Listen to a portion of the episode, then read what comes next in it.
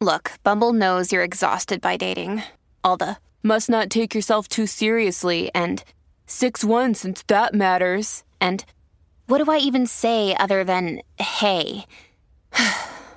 well, that's why they're introducing an all new Bumble with exciting features to make compatibility easier, starting the chat better, and dating safer. They've changed, so you don't have to. Download the new Bumble now. And welcome back to the Disney World Today podcast. I am your ghost host for the day, Kevin Pope. Hope everyone's having a magical day, magical week. Hope everything's going good with you guys. It is the week of February 12th, 2024. The Super Bowl was this weekend. It's Valentine's week. Hopefully everyone enjoyed uh, enjoyed the big game. Hopefully uh, you won some money, whether you gambled, did some some pools, some squares. Like I, I know my work always does stuff. There's always guys running like like those squares pools where you get like a square and like you got to hope like the the final score is like those numbers. Valentine's week, make sure you get your significant other flowers, chocolate, card, something like that. Uh, this is uh, an interesting one for us. You know, we have a six month old. We're not really, you know, we're not going out. We're not really celebrating that much, but I still got my wife, of course, of course, at least some flowers.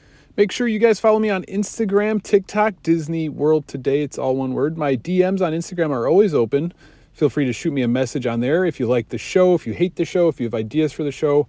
That's the most important one. If you're thinking to yourself, hey, I have an idea for, you know, for an episode, for a list, a top 10 list, the rankings, if you want to talk about uh, a trip you just went on, if you want to talk about your upcoming Disney trip, uh, shoot me a message on there. A lot of the uh, a lot of the episodes I do are based off of suggestions from you guys, and today is another one of those examples. Also, hit that subscribe button wherever you're listening to this. Uh, leave a rating and a review. If you do write me a review, I'll give you a shout out on the very next episode. And if you'd like to support me and support the show, you could do so. You could become a monthly contributor to the show. Um, no pressure. It's just, hey, if you if you like what you're hearing, you want to give back a little bit, it's much appreciated. The link to do, the, to do that is in my Spotify or in my Instagram bio. Last week, we talked about building the ultimate fantasy Disney theme park where you kind of go through and just pick one thing from each category one thrill ride, one water ride, one dark ride, uh, one coaster, one restaurant, so on and so forth. Uh, so it was kind of fun to do. I just kind of I compared it uh, in the episode to like when you do like a fantasy football draft or a fantasy sports draft and you're building up your team. You need a quarterback, you need a wide receiver, you got a flex spot, you got a defense.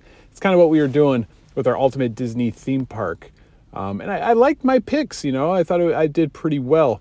Uh, I also compared it to, you know, being a kid and playing those old school PC games.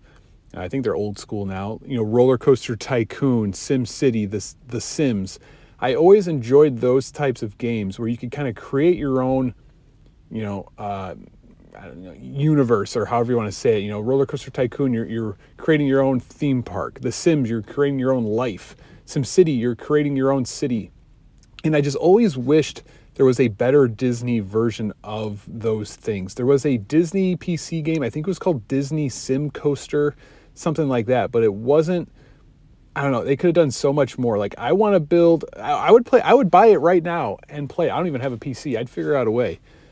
But I would buy it right now where you kind of combine the Sims or you know Roller Coaster Tycoon, like combine all those things and like actually be able to build your own Disney theme park and fill it with Disney attractions. Like maybe you want Space Mountain uh, in Epcot. Maybe you want to you know add some countries to World Showcase. Maybe you want to. Com- know, completely overhaul Animal Kingdom. Like it would be cool if you were able to do that in some sort of game. So that was kind of uh, where I got the idea for last week's episode. This week's episode, as I mentioned, is based off a suggestion from one of you guys. I want to give a shout out to Matt HTX, who didn't send me a message on Instagram, but left a reply on Spotify. You can, uh, you know, leave replies. I usually put up some questions on there, like, "What'd you think of the episode?" Stuff like that.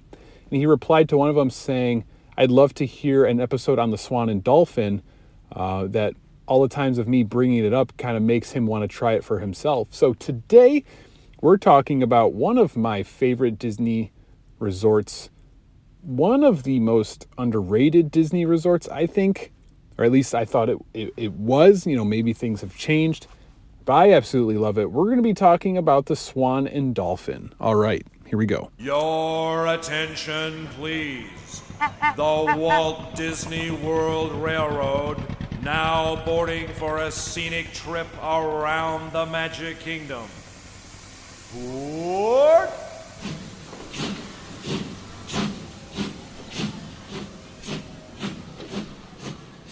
Disney Swan and Dolphin Resorts. If you've been following me and listening to this show, I, I, guess I do mention it a lot. I do bring it up a lot. I, I love the Swan and Dolphin.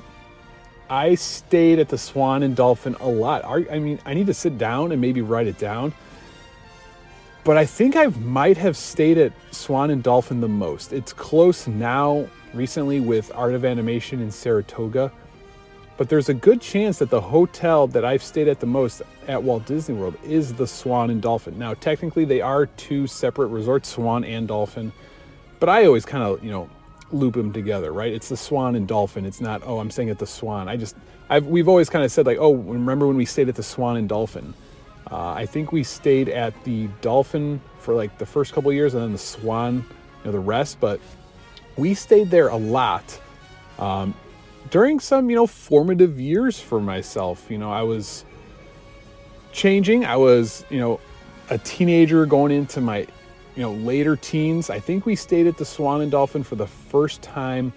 I want to say when I was 15 or 16. And being a 15 or 16 year old guy at Walt Disney World, you know, going on vacation with your family can be a tricky time. I, I appreciate my parents, you know, kind of sticking with it and doing whatever they could to make sure that as a 16 year old boy that I enjoyed, you know, my Disney vacations with the family still. And I think staying at the Swan and Dolphin played a huge, huge role in that. You know, up until this point, like growing up as a kid, uh, my whole big family would go. There'd be nine of us. You know, we stayed at Dixie Landings, we stayed at Coronado Springs. We would get just those standard rooms, you know, that were just kind of connected. Um, it was just a basic hotel room, you know, two beds, a bathroom, and we'd get like the, the conjoining rooms, and that was always a fun time. The last few years that we all went together, we stayed at Old Key West and upgraded, you know, to the two bedroom or three bedroom, whatever it was. That was fun. And then uh, when I was 12 or 13, like we we couldn't do those trips anymore, and it, it just became a family trip of me, my sister, and my parents, the four of us. You know, and then obviously we're not staying at Old Key West with us four. You know, we're we're back to staying at the standard hotel rooms. We stayed at um, we stayed at Wilderness Lodge. We stayed at the Contemporary, which is great. You know, love that. And then for the first time when I'm 15 or 16, we try this new resort that really we didn't really explore, hang out around. We knew it was there. We loved the boardwalk area, but we never really spent time at the Swan and Dolphin. There really was no reason to. So now we're staying here for the first time, not really knowing what to expect. And honestly, I think we were a, a little apprehensive because the Swan and Dolphin, uh, as you know, or maybe you don't know, yes, it's it's a Disney resort, but it's operated from an outside, you know, third party company. I think it's I think it's Marriott International now, and know, back in the day, I think it was ran by either Sheraton or Westin. You know, it wasn't your typical Disney resort. It's a little different, you know. So I think we were a little apprehensive, like didn't really know what to expect. But we were blown away from day one. And I think the reason why we decided to try it was because at that time, again, I don't know if they still do, but at that time, my mom would get a discount because they offered a discount to teachers. I think it was like teachers, military, and like doctors and nurses. But she would get her teacher discount. And with that discount, it was the cheapest, best option for us and our Walt Disney World vacations. You know, I vaguely remember having a conversation at that time with my parents and us kind of explaining that, hey, we're going to stay at the Swan and Dolphin. And I think my sister and I were like, again, like apprehensive or disappointed because everything that you kind of heard at that time was like, oh, it's not a Disney hotel. You know, we wanted to stay at a Disney hotel with, you know, the Disney theming and Disney characters and Disney merchandise.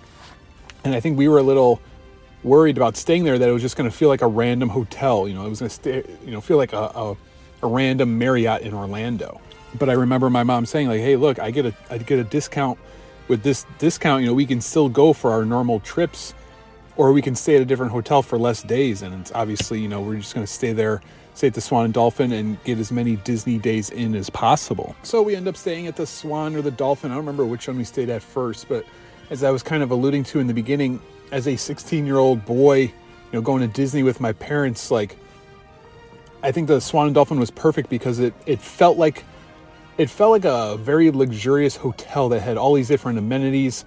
It was a cool place to be. It was fun. They had basketball courts, they had the nice pool, they had the fitness center, like all these different things that I was not used to doing, you know, at our previous Disney hotels. You know, it was even part of the boardwalk area. We could walk down to the boardwalk every night and just all of those things. I think it was just a perfect timing for me.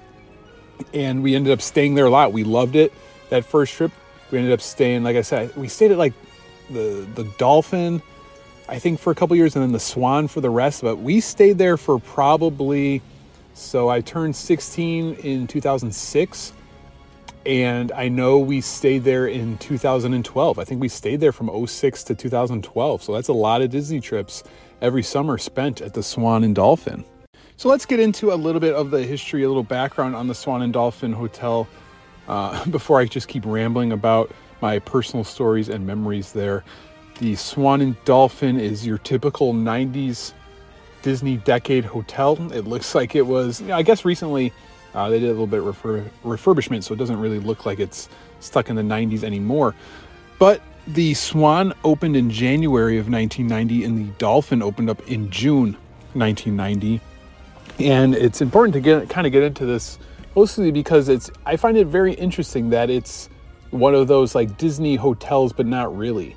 You know, it's for the longest time it was like the only one of its kind.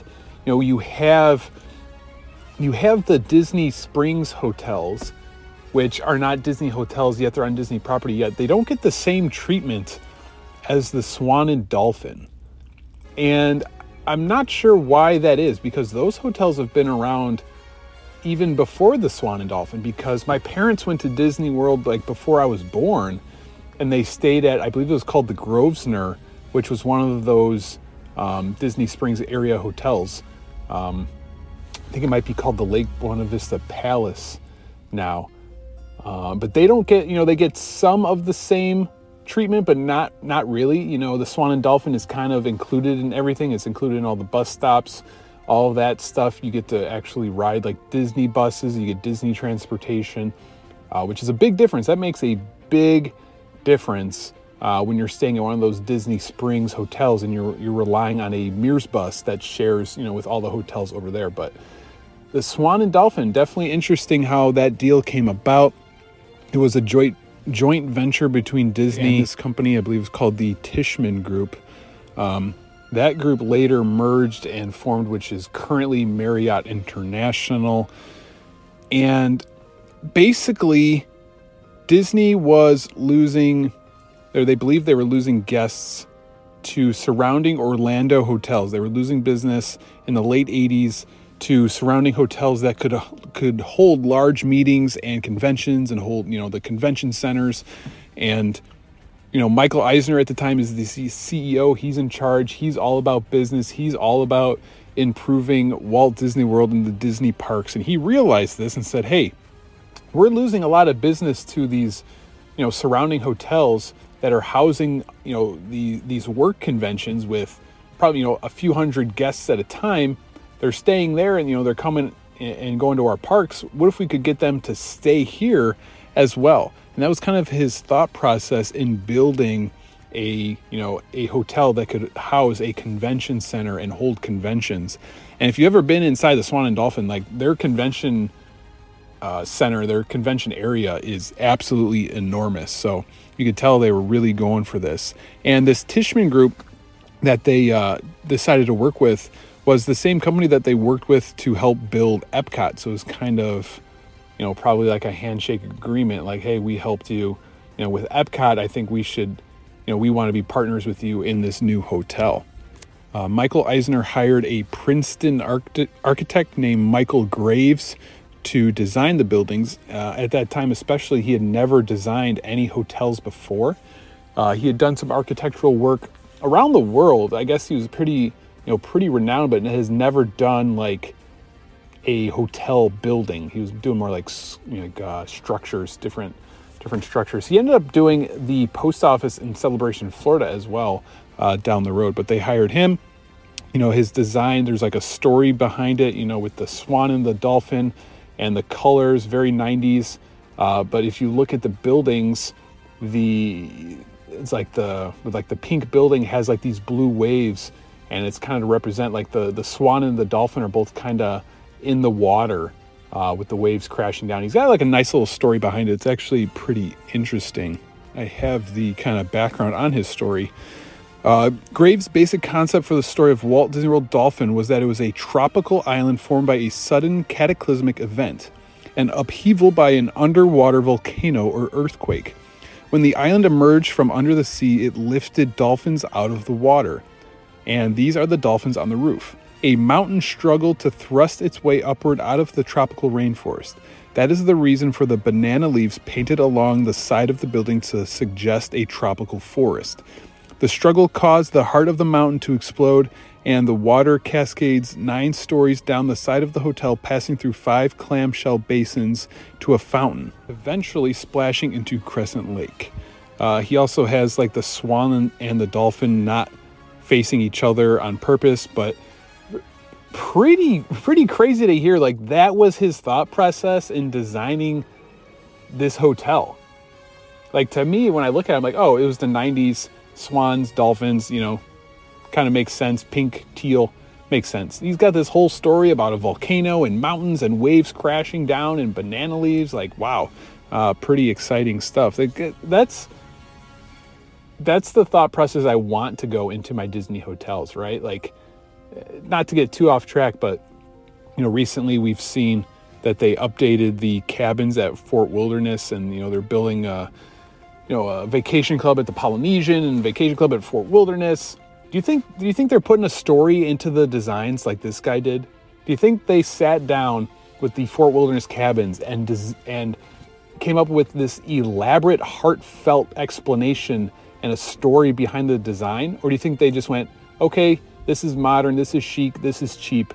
Um, let's just repaint it and do this. Like, this is the Disney that I miss. Like when they would put the effort and thought, you know, into this. And like, how many people actually know this backstory of the design of Swan and Dolphin? Not many people do, but I think it shows in the hotel, in the in the architecture, in the design. You could just kind of feel and sense that there was, you know, they spared no expense. So the Swan and Dolphin buildings that um, that Tishman Group and MetLife, uh, you know, that that conglomerate pretty much of hotel companies, they own the buildings, but Disney owns the land. Disney gets a share of the revenue, and also, of course, Disney has a say in build in the building design uh, or any architectural changes. So pretty much, you know, the this hotel group is kind of like, uh, you know, paying rent in a way, uh, and Disney's their HOA. Like if they want to make any changes, it kind of has to get approved through Disney. Disney gets a share of the money, which makes sense. And I believe Disney owns that land on a 99 year lease. So, uh, so if they sign that lease in 1990, the year I was born, that means I would have to I would have to make it uh, to 100 years old to kind of see what happens. But it would be interesting what happens when that lease runs out. It, I know it's a long time away, but it's not that far away. You know, it's in the next generation's generation. Um, it would be interesting if they just kind of re-up that, if they make some changes, if you know Disney, you know, gets out of that lease. I don't know. I'm pretty interested in what would happen. You know, and, and I think the big thing a lot of people notice about the swan and dolphin is the dolphin statue, right? It doesn't look like your typical dolphin. It doesn't look like a dolphin at all. It looks like a fish. I think that's a common thing that always kind of comes up. The design of the dolphin is not was not designed after our typical mammalized dolphin. It was inspired by the more nautical version, like a nautical dolphin that you would see in like ancient Greece, ancient Rome, um, with sculptures. Um, there's actually an example of one of these dolphins in the Italy pavilion at Epcot uh, in that fountain. So like that's kind of how they stylized dolphins back then, and that's why they went with that design. You know, maybe there's some rumors that they did it also to avoid confusion with like the Miami Dolphins football team. They didn't want to like intrude on like their trademark. I don't know how true that is, but it is written um, that the, it's more of like the stylized nautical ancient dolphin than our typical, you know, flipper that we would see in modern times. You know, the, the Swan and Dolphin is kind of the backbone of this boardwalk area that was the first to open. You know, you have the Swan and Dolphin in early 1990, January and June, and then in November of 1990, we start to get the Yacht and Beach Club, and then finally the actual boardwalk. You know, the area that it, it's basically called well, it was a little down the road, like 1995, 96, for the actual boardwalk resort. And the, the, you know, this area in itself is another reason why I just I've always loved this hotel. You guys know I did an episode a few weeks ago on Disney's boardwalk and just how much I love that boardwalk area. And I think nowadays and probably even back then too, I just feel like the Swan and Dolphin has always been overlooked. Maybe because it's you know kind of tucked behind you know yacht and beach and, and the boardwalk it's a little little farther and you know not that much farther. Um, maybe it's the fact that it's not your true disney hotel you know and because of this i've always felt like it was very underrated. Part of the main reason why i love this resort and why i think it's underrated are some of the amenities let's just start off with the pool uh, I talked. Did I talk about it on a recent episode? Yeah, I did. Um, last week when I was picking my favorite pool uh, to kind of build my ultimate Disney World resort, I picked the Swan and Dolphin pool. I absolutely love the Swan and Dolphin pool. It's very underrated. It's beautiful. It's huge. It it has everything that you need in a Disney pool. You know, I was doing some research research for like a, a future video I'm doing, and I was looking up just like Disney pools, Disney World pools, how they're ranked, and you know which ones are the best. I didn't find a single article, a single list that had the Swan and Dolphin pool in it. And what what I love about the Swan and Dolphin pool, probably the main thing, is that obviously so it's two separate hotels that are kind of connected in the middle. And so their pools are kind of identical, just kind of, you know, flipped, like mirrored, and they meet in the middle. So it's like one giant pool. You could swim, you know, from one end to the other. Um, it's got these beautiful cascading rocks and like a little like waterfall area. It's got a slide. Like I said, it's huge. Each hotel has also like a side kind of um, just regular rectangular Olympic swimming pool. You can swim laps in. Um, they have, I know on one side, they always had like a volleyball net. You could play volleyball in the pool. Plenty of beach chairs, a little, you know, cabana area, a little beach bar. I love the pool. I like walking bridges to kind of you know give you a good good view. I love the pools. The pools are great. We spent plenty of nights night swimming here.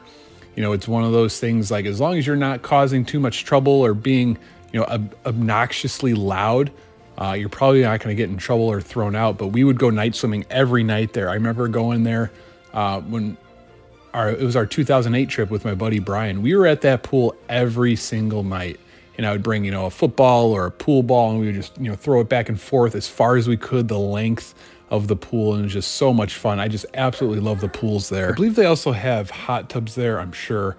Um, you know, they have a fitness center spa area and the fitness centers, at least they used to. Now, I haven't been here in a while, but the fitness centers at the Swan and Dolphin, again, we stayed here for the perfect time. This was like a couple years into it. I, I started working out probably when I was around 18. Really got into it when I was like 19 that summer. Uh, and I remember working out at the Swan and Dolphin almost every single day. And it was to the point, I'm a psycho.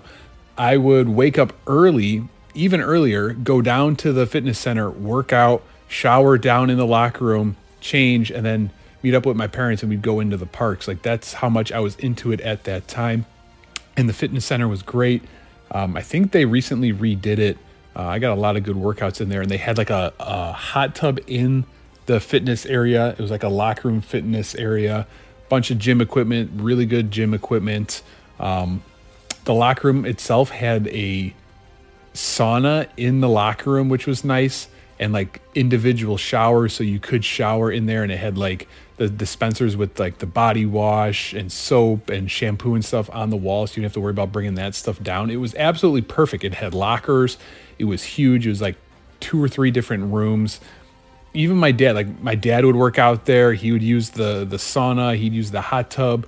We loved it. We absolutely loved it. We used that every single day you know the when we were staying there the cast member working the desk in the fitness center knew us by name after you know the second or third day in a row that we were going there. Had so many good workouts there great amenities. Um, they also um, what was cool too is like they had music playing and you could control the music um, with like uh, they had like a button on the wall which is cool. And i remember in 2011 my buddy chris came with. We stayed at the swan and dolphin and we were both you know big into working out, lifting weights, and we made like a, really cringe-worthy workout video there. Um, you know, along with that stuff, the pool, the fitness center, I've talked about on this podcast a lot. The basketball hoops at the Swan and Dolphin. I could probably talk about this forever, but the basketball hoops at the Swan and Dolphin, that court area, some of my all-time favorite Disney memories. Like I said, we were big into night swimming and stuff like that. I would bring my own basketball. I'd, I'd pack a basketball in my suitcase with a pump. So I had like a nice one to use. I could use whenever I wanted. And the Swan and Dolphin had really, really nice basketball hoops. Like they had like this nice court area with these like legit, like official outdoor hoops. Like not like the ones when you go down to the park and it's all like just this big rusty steel with, you know, this this giant iron rim with no net. They were they were like legit like Gorilla Glass um, you know, basketball hoops that you'd see at like Dick's Sporting Goods. They're like, you know, really legit ones, almost look like NBA hoops. And I would bring my basketball, I'd bring my iPod, my headphones, and I would like just shoot hoops every single night, you know, 30 minutes, 15 minutes, an hour, you know, when, however much I wanted to, and get like a really good workout in, you know, shoot some hoops, which I love doing, and then literally just take off my, my headphones and jump in the pool. It was the greatest feeling of getting so hot and sweaty playing basketball and then being able to just jump in that pool. Uh, just, I absolutely loved it. And again, I've talked about it on this podcast. I played, I played basketball in high school. I played basketball my whole life. After high school, I just, you know, I had just a bad experience in high school basketball. I was just so burned out from playing basketball year round my entire life. I didn't want to play anymore. Didn't want to play in college. Turned down, you know, opportunities to play at certain colleges, took a year off, and then you know I kind of got the itch like, hey, I want to play again. And that summer, I, w- I started going to open gyms at my college, and when, then you know we went to Disney, and every night I had my basketball workout routine there at the Swan and Dolphin. I would put in my headphones and I would imagine myself playing college basketball. Like that was my workouts, and I had I swear, I was like the best basketball player on the planet on that Swan and Dolphin basketball court. I feel like I could not miss. And talking about cringe videos, same that same year, me and my buddy Chris made like a uh, a dunk mixtape where we were just throwing me alley oops. I was doing different dunks on the Swan and Dolphin basketball court. It's one of my all time favorite videos. Like maybe comes off cringy or douchey. I don't really I don't really care. Like I had a lot of fun doing it. Um, and those are memories I'll never forget. Like I truly believe part of the reason why I played college basketball and you know was successful in or I felt like I was successful, you know, as, as much as I could be, were those nights at the Swan and Dolphin, like getting up shots. So I talked about all of the fun stuff like the pools, the fitness center, the basketball courts. Um, you know, they also have like this nice sandy kind of beach area. I think they had like a beach volleyball net. Uh, I remember being there like maybe the first or second time I stayed there, and they would have cool events. Like the one night, uh, they had like this glow in the dark volleyball event out there. Like they always had cool stuff going on like that. But let's just touch on maybe some of the food options at the Swan and Dolphin. They offer, they break it down into like different categories. Um, first, like their signature restaurants, those are more of your fancy kind of, um, you know, casual, fancy, official, like sit down restaurants. Uh, the probably the most famous one I think maybe is Shula's Steakhouse. Uh, Don Shula, the famous uh, football coach, head coach of the Miami Dolphins, the only team to ever go undefeated. That's a famous steakhouse there. They have Il Mulino, Kimonos, Todd English's Blue Zoo, Amare, and Rosa Mexicano. Kimonos, I believe, is like this Japanese bar. I think that's where uh, we went for my sister when she turned 21. She wanted to have like her first official drink uh, at Walt Disney World. I think that's where we ended up going. Uh, was to kimonos at the Swan and Dolphin, and I believe um, a lot of the stories I've heard. So when WCW Wrestling used to film at MGM Studios back in the mid 90s, I believe kimonos was the spot that Ric Flair loved to hang out at. So that's pretty cool. Imagine seeing Ric Flair at the Swan and Dolphin in 1995, right? That'd be, be pretty cool. Um, I haven't eaten at any of these places besides kimonos. I think even at kimonos, we just got maybe like an appetizer. We, we just got drinks. You know, Shula Steakhouse I've heard is good. Todd English is Blue Zoo. Again, that's uh, I think he's like a celebrity chef. He's pretty famous. Like those are like the two I've kind of heard of. You know, your your you know pretty standard steakhouse, seafood, you know, stuff like that. A more kind of uh, official, casual place to eat. Some of the other places, like your more casual options, they're little bar areas. They have, uh, you know, Garden Grove, uh, Cabana Bar and Beach Club, the Fountain Splash Pool Bar and Grill, Tangerine. The Fountain, now that's one we later on started going out of our way to go to. Um, you know, when we're staying at the Swan Dolphin, obviously know, we got to try out all of, like the ice cream places, right? When you're in Disney, like we're always eating ice cream, and the Fountain is like this cool kind of, um, kind of reminds me of like a '50s diner. You know, they uh, they have like this you can sit down and get some food there. And then they also have just like this little to go area where you can get like just ice cream and stuff. And we would always go there and get some ice cream or milkshakes to go. We went there a lot. Again 2011 i just turned 21 my buddy chris came with us to disney i remember us just going to the fountain bar getting some beers i think we got like nachos onion rings and watching whatever was on the tv again just another just another core memory for me and then garden grove that's your uh, you know, casual character buffet. Uh, it used to be character. I, am assuming it still is. I remember we went there for breakfast a lot. Uh, it was a character buffet, and they had. I was blown away because they had like an omelet chef. First place I've ever been to that had an omelet chef. So they have the buffet. You can go up get whatever you want, and then there's this guy just at the omelet station, and you you know tell him what kind of omelet you want, what you want in it, and he makes it right there for you we were blown away. Like I had never seen anything like that, but we would go there, you know, for our Disney buffets when we were staying at the Swan and Dolphin. And then of course they have some quick service options, Picabu, Fuel, Chill, Java and Grounds. Picabu is the only one I remember. That was like their almost like their food court type place where you could grab like sandwiches and stuff. They had drinks, snacks. When I was there, I believe at some point it was open 24 hours, which is something I've been venting about with Disney for the longest time. You know, this is probably mid 2000s. You're at the parks, especially back then, the parks are open till, you know, midnight, 1, 2 a.m. Everything, food option wise, you know, everything's going to be closed. You get back to your hotel, and for us at Swan and Dolphin, like Picabu was still open. We could go down and grab, uh, you know, a, a cookie, a muffin, you know, a drink uh, whenever we wanted. That was always pretty nice. I remember.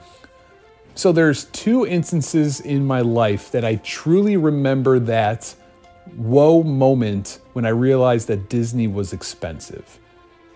You know, as a kid, you don't really understand it. You, you, you can't really grasp the, the value of money. I knew it wasn't cheap, but I just never really understood it. I remember one of the times at Swan and Dolphin, we were eating breakfast at Picabu you know, something quick or whatever. And we're getting ready to kind of go out into the parks. And I was like, eh, you know what? I want a snack for, you know, the bus ride or, you know, the parks. I'm going to grab, you know, just some candy or something. And at this point, you know, I'm probably 16, 17. I have a little bit of my own cash, you know, not much, but, you know, eh, I'd make, I used to mow lawns and, you know, coach basketball camps and stuff like that's how I made a little bit of money. And I go in line, I grab like uh, I think a, just a candy bar and a, a, pack of Starburst. I remember it being like twelve dollars or something like that. I, I honestly could not believe it. I was like, "Whoa, what?" And again, same thing. The other instant I remember Disney being expensive and it kind of, you know, me realizing that we're staying at the Swan and Dolphin. My cousin was working for the Disney College program at the time. So he came and hung out with us at the pool like before like his shift and I remember he had to get ready, and my mom told me to, you know, walk him back up to the room and she gave us like her room key and it was like, hey, you know, take him to uh, you know the pool bar or somewhere and get something to eat, you know, before you, you have to work. I remember we it was some quick service place, one of the pool bar areas, something like that. And I remember he got a chicken Caesar salad and a Coke, and it was again like $22. I was like, what? How, why is it so expensive? Like, those were the two moments in my life uh, where I had the rev- revelation that uh, Disney was expensive. You know, what I remember most about Picabu or Peekaboo, however you want to say it, is just like the like the artwork or the design was like I don't know, it just I could still picture that in my head. Um, we didn't eat there much in our later years, but those first couple years we were eating there a lot. Because I remember my dad kind of complaining because it was again kind of expensive and we were eating there like every day. Uh, but I just remember like the f- kind of funky artwork and the, like the bright neon colors and I think there was like some weird music or animal sounds or something like that. Uh, but I just looked it up too. Now it's only open until midnight. But I, I swear at one point, at least part of it was open 24 hours you know, all these little quick service places, Fuel, Chill, Java, Grounds, they all, all have these cool kind of modern names. Um, and just, again, I didn't really have a recollection of these, but just kind of quickly looking at them on the official Swan and Dolphin website, they're just, you know, small little kind of corner shops um, where you can guess, you know, Java and Grounds are like little coffee spots, and Fuel and Chill kind of have, um, you know, uh, drinks and snacks, you know, bag of chips sodas, coffee, all that stuff. So that's the Swan and Dolphin food offerings. You know, I have to say, the last time we were there was our last trip, 2021. My wife had never been to the Swan and Dolphin, and she's heard me, like you guys, just rave about it. And so we went to the, I think we were at Epcot or MGM, one of the two, and the Boardwalk ice cream place was already closed and it was like one of those kind of late nights already. And the only ice cream place open on grounds was the fountain, which I think is open till either like 11 or midnight. And we're like, hey, let's go to the fountain. Like, my wife had never been there. We love it. Like, this is, I, I love the hotel. Like, I used to talk about this hotel all the time. So we go to the Swan and Dolphin. And actually, we were coming from somewhere else because we drove there. And my dad dropped us off uh, at the front. And I'll never forget it. Like I was so excited to show off this hotel to her. And this is 2021, you know, just coming off of the pandemic, I guess technically still in it. Like we still had to wear masks and Disney was very short staffed at the time. There was garbage everywhere. And it was so bad that even like I, me with my, you know, rose colored glasses, like I was like, oh, this is bad. Like this is not a good look. Like every single garbage can we passed in outside, in the lobby, out by the pool, like every single one was filled to the brim. Now maybe they had just had a convention, but still, like it was really, really bad. It was a really bad look. My wife was like, "Oh, you know, there's garbage everywhere. Like this is the place you always talk about." You know, we went to the fountain. It was good. It was still good. You know, I think that just kind of tainted it for her. Um, love still, you know, getting ice cream or a milkshake and kind of just walk around that pool area. Uh, but that was like the last time I was there. So hopefully, you know, it's not like that anymore. And, you know, all the times we would stay there, I think they call them heavenly beds. Like they, uh, the Swan and Dolphin beds that my dad still swears were his favorite. Like those were super comfy. The beds, the pillows. Like it's one of those where it's like, man, it kind of makes you want to take the pillow home with you. But I didn't. I swear, I didn't take a pillow. All the Shampoos and stuff from the bathroom, yes, we took those, uh, but none of the pillows. Another random memory for me at the Swan and Dolphin. This was this was 2016. I think we stopped there again. We stopped there to get ice cream or something at uh, the fountain, and it was the like the day or two after the Cubs traded for Aroldis Chapman. This is 2016. The Cubs are on a historic pace. They're the best team in baseball. They just traded for this lights out closer pitcher who throws like 105 miles per hour. And his first appearance for the Cubs, I'm at the Swan and Dolphin.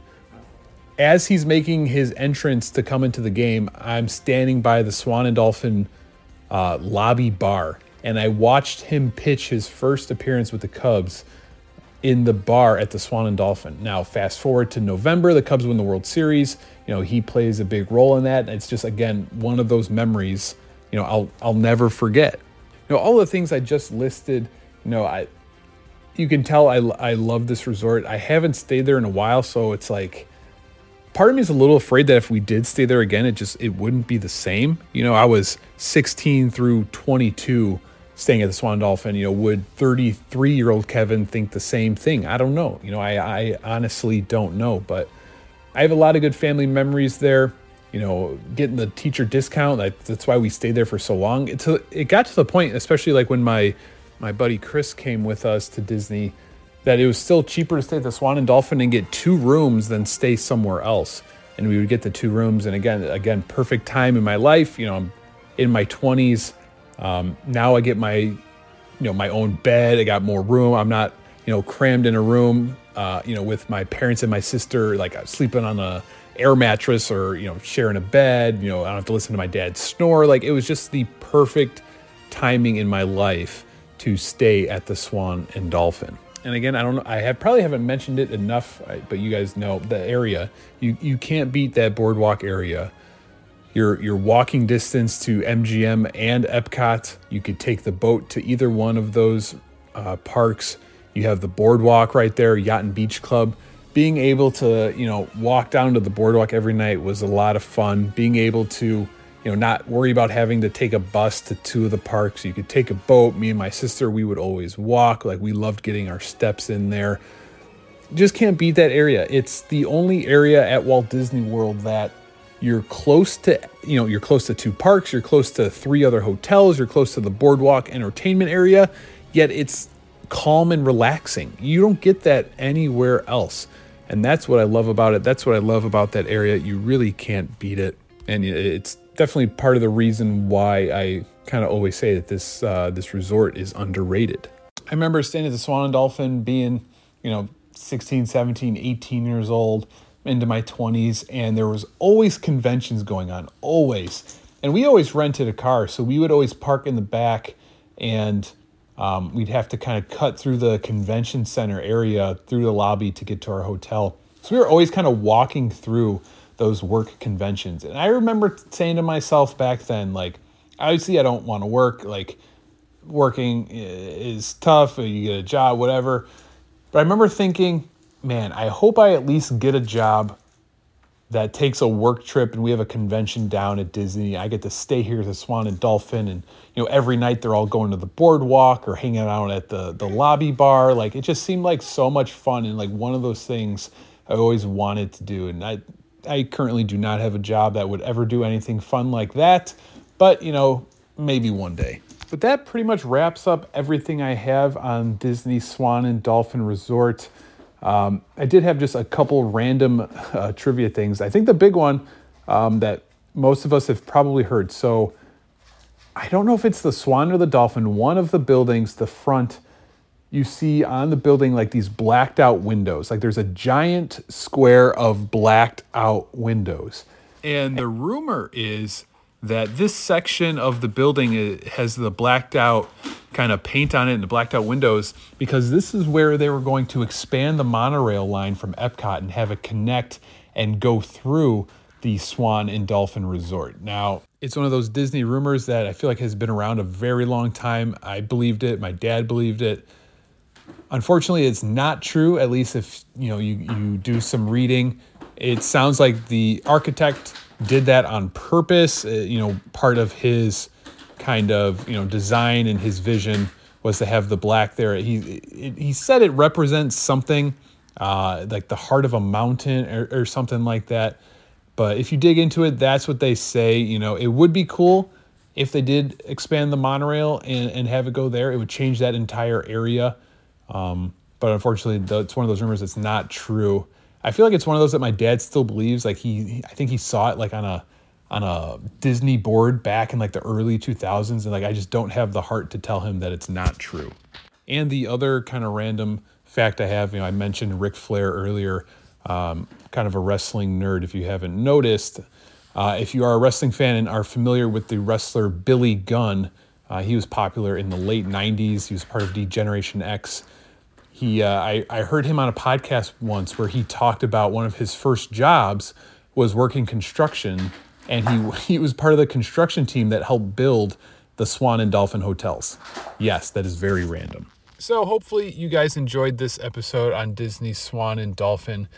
If you've stayed there, if you haven't, let me know your thoughts. Shoot me a message on Instagram. My DMs are always open. Again, you know, I know I, I'm I did this entire episode through the eyes of like my 16 through 22 year old self. You know, it's weird um, to kind of think about that. I, I haven't been, I haven't stayed there in that long, you know, but we still kind of go over there. We're always around the boardwalk area. We'll stop in, we'll go to the fountain. Just haven't stayed at the actual hotel, you know, and it's been it's been over 10 years now, which is crazy for me to think about because it still kind of feels like yesterday that I was, you know, shooting hoops on that basketball court and walking through that lobby and, you know, swimming in the pools and stuff. And that lobby, they recently redid it um, to just kind of make it look a little more modern. They kind of just changed the colors, a little more neutral, like whites and grays and creams and stuff like that. Before it was like the, the inside of the lobby looked exactly like the outside of the building, like that pink and teal. And I love it. You know, that I know it feels kind of 90s uh, but I always enjoyed it. I remember staying there, you know, for the first time and walking in that lobby and there's like a big fountain and the, the high vaulted ceilings and we just loved that lobby. Uh, again, my dad loved the lobby chairs, very comfy. Uh, he, he would always fall asleep in the lobby chairs. I, I need to mention too, they recently, like two years ago, 2021, I think, two or three years ago, uh, they opened up the Swan Reserve, like a new uh, hotel building on property. I haven't seen it yet. I so I obviously haven't stayed there. I haven't looked into it that much. It's not really talked about a lot. Um, and of what when it, when it opened and when it was being built, uh, I had to reach out because I think they built it exactly where the basketball courts was, and it's not something I'm ready to uh, ready to come to terms with. The fact that that's gone and now it's, it's been replaced with a kind of more luxurious hotel because that's what Disney likes to do now build luxury hotels. But that's my spiel. That's my thoughts on the Swan and Dol- Dolphin Hotel. Again, let me know if you've stayed there and what you thought about your stay when you were there. That pretty much wraps up this week's episode. Don't really have much else to talk about. Disney news for the week. Uh, they announced an opening for the new Princess and the Frog ride. It's Tiana's Bayou Adventure. I think that's going to be the official name, something like that. It's opening summer 2024. It's not that not that far away. Now they didn't specify. Is summer 24? Is that May? Is that July? Is that late August? Uh, we're not really too sure. They are testing the ride, and again, it's it's just Splash Mountain, so they're just kind of running it as usual. They did release like a sneak peek too of the ride, and the animatronics are not going to be those projection faces like we saw on Frozen, which is good. Um, you know, part of the reason why I miss Maelstrom and why I'm so against the Frozen ride is that just seems like they took the easy way out. You know, they, they did the projection face animatronics, and there's a lot of empty spaces. At least they're not doing that so far uh, with this Tiana's ride. So that's going to be opening up pretty soon. I'm interested to see what they do with that. Is that what are the wait times for that going to be? You know, is that going to be crazy and virtual queue and uh, you, you have to wake up at 6 a.m. to ride it? I really hope not because I don't know if I'd be going out of my way uh, on this first trip to uh, to ride it if, if I have to you know wake up at 6 a.m. and get into a virtual queue. Don't think there's really any other Disney news to cover for this week. I will say, um, you know, I always just kind of randomly talk about my personal life and what's going on with me too. Me and my wife started rewatching Full House. We're at the point now where it's hard for us to kind of sit down and watch like a new show and, and get into it and pay attention without stopping a million times or watching it at weird times and stuff. So really what we're doing is just kind of having shows on in the background, something that, you know, we can kind of watch casually, you know, half pay attention to, something to have on in the background. And now we're on to Full House. I don't know. I I threw it on one day. I saw that it was added to Disney Plus because they've kind of merged with Hulu. I was like, you know what? Let's watch Full House. And uh, we're a couple seasons in, and man, I I really enjoy Full House. I, I, used to watch it. I remember when I was a kid when it was on. and we're rewatching it now. It's a really good show. It it holds up pretty well, and I'm pretty pumped for the Disney World episode. Actually, that's that's one of those episodes that's burned in my brain because I remember seeing that episode for the first time, and I think at that point it's the first like TV show I remember that like took a vacation to Disney World in the show. And I think this one is a two-parter, so I'm excited for when we, get to that one. I would love eventually to do some bonus episodes or some, you know, just regular episodes for this podcast. And I would like to do like a watch along to the Full House Disney episode and the Boy Meets World Disney episode. I think that would be a lot of fun. But we're, we're binge watching Full House right now. Solid show. Uh, still hold, holds up. I am now out of things to talk about. It's late. Uh, I still have to go to the gym. my my gym schedule nowadays, guys. Oof, nine o'clock, nine thirty, going to the gym. You know, trying to uh, trying to stay consistent, which is rough when you know the baby's not sleeping too great. His teeth are coming in. Plus, like I, I start work early. I'm up at 4:45 for work anyway. So there's this week has been rough. I've been getting like three hours of sleep, uh, but still getting these lifts and trying to. My goal is to get into pretty good shape for our Disney vacation this summer, at least back to the shape that I was last year. So that's all I got. You guys have a good rest of the week. Don't forget to follow me on Instagram and TikTok. My DMs on Instagram are always open. If you can leave me a rating and a review wherever you're listening to this. And I think that's all I got. Always remember, it all started with a mouse.